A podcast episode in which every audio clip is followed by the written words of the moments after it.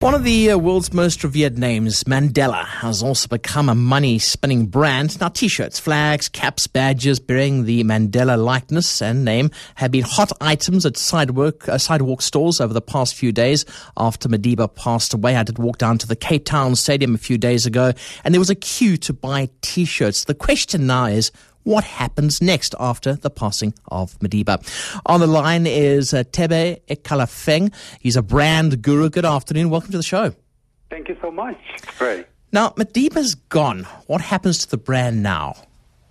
Well, Madiba, the physical person, is gone. But what Madiba stood for, which is reconciliation, which is unity, uh, which is forgiveness, and all those, those have not gone yet because those have become part of the integral identity of South Africa. If you listen to Joyce Banda, she said, "I learned from that." If you listen to uh, to to to anybody from around the world, they say we are inspired by that. That is part of how we how we help to resolve problems.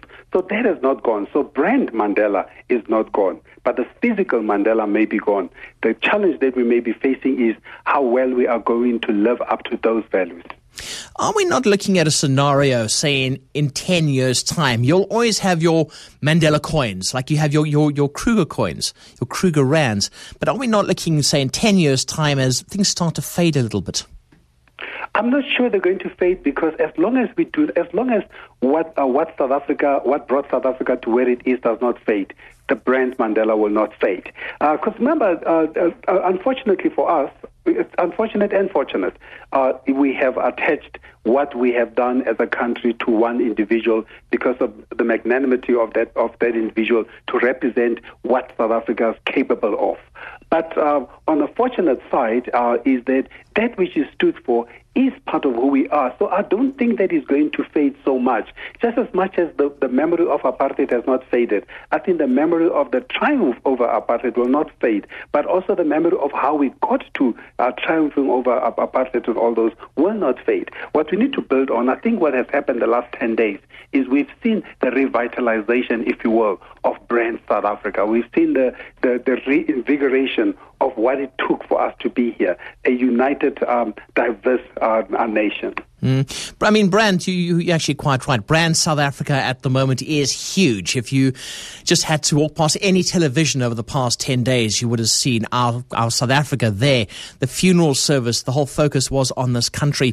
Somebody who's listening to this interview and wants to start their own sort of brand Mandela, and I do recognize that there are rights to this, but if you wanted to sell something like t-shirts, in which direction do you think you should go? Well, when it comes to, uh, and I think the the one aspect that you're speaking to, uh, uh, to is now the commercialization of Brand Mandela, not so much the values of Brand Mandela. Now, when it comes to the commercialization of Brand Mandela, I think the challenge that the family and the foundation faces is this: um, is, is, is having a clear and direct and, uh, and and a focused custodian of the brand.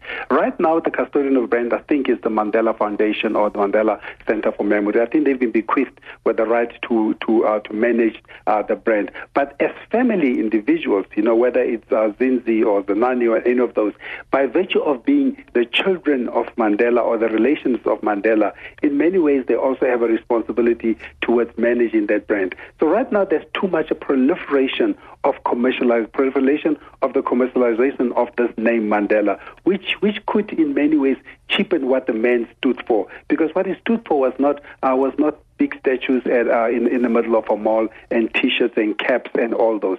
Uh, and, and, and that's the danger that we have right now. But for those who want to, for those who want to leverage the name Mandela, I think the best place to go to most certainly is the Nelson Mandela Children's Foundation or the Center for Memory, who, who in the main have done a good enough job of managing the brand, but they've had some mishits, like putting the name on every single thing that, that works.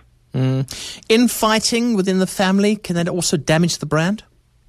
You know, the beauty about this past 10 days is that it has brought it, it was almost like a full circle this, uh, this, ten, uh, this past 10 days. Uh, be, because we had periods of infighting by the family, but this past 10 days, the family got together and they said, let us put forward a united front. Let us all rather focus on the name Mandela and focus on protecting the uh, the integrity of this name. But of course, infighting can uh, can can damage the brand, but it will not damage what the person stood for. All it will do, it will just damage the commercial brand Mandela, not the not the integral uh, Mandela brand.